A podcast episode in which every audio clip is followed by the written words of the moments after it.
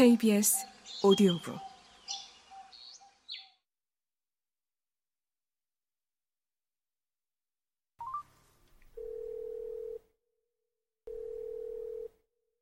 전화 한 통 하는 게 뭐라고. 별건 아니었다.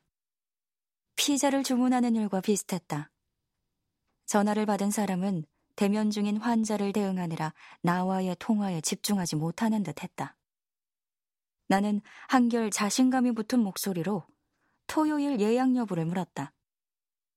토요일에 진료를 받으려면 한 달은 기다려야 한단다.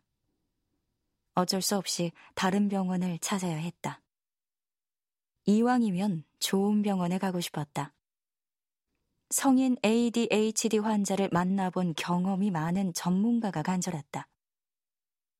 내 문제를 대수롭게 여기거나 오진하지 않고 증상을 호소하는 내 말에 귀 기울여주는 의사. 시험이라도 치듯 ADHD 진단을 한 방에 통과하고 싶었다. 직장과 집 주변의 정신과 홈페이지를 하나하나 탐색했다.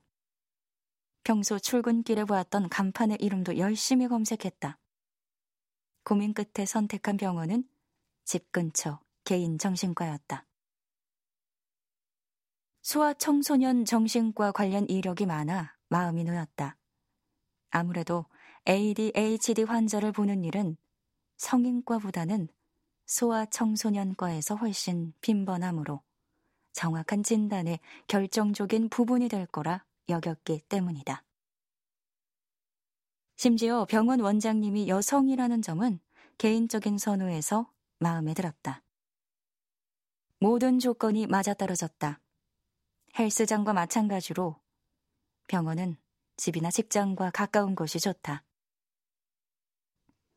약 처방을 받기 위해서라도 한 달에 한 번은 내원해야 한다. 거리상 접근성이 낮으면 약 처방을 미루게 된다. 처음엔 길거리에서 담당 의사를 만나거나 병원에서 나오다가 직장 동료와 마주칠까 염려했지만 지금은 모든 게 익숙해져 남들을 의식하는 일은 없다. 오히려 점심시간에 후다닥 다녀올 수 있어서 좋다. 이번엔 병원 홈페이지 게시판에 글을 남기는 대신 바로 전화를 걸어서 진료 날짜를 잡았다. 마찬가지로 토요일 진료는 한 달 이상 예약이 차 있어서 평일 점심시간에 내원하기로 했다. 전화기 너머로 예전에 정신과 방문 경험이 있는지, 어떤 문제로 내원하는 건지, 복용하는 약이 있는지 등 몇 가지 질문을 했다.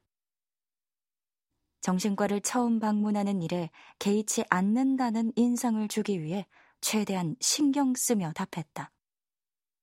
그냥 자연스럽게 말할 걸 그랬나 싶기도 하지만 검사 당일 이제 와서 ADHD가 아니라는 진단을 받는 건 정말 기대하지 않는 일이었으므로 검사실에서 몰래 실시한 결과지와 설문지를 주섬주섬 챙겼다.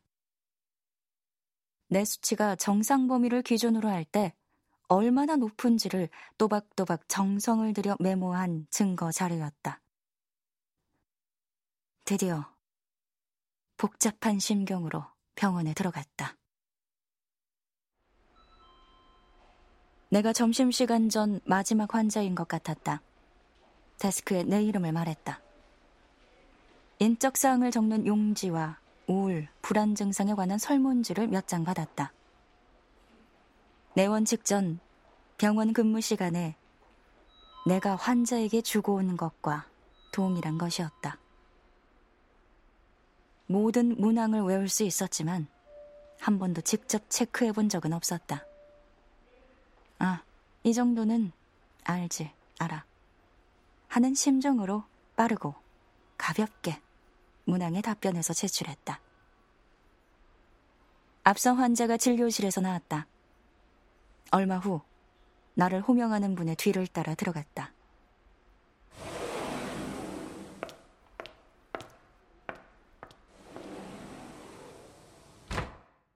알고 보니 나를 진료실로 안내한 그분이 바로 병원 원장님이었다.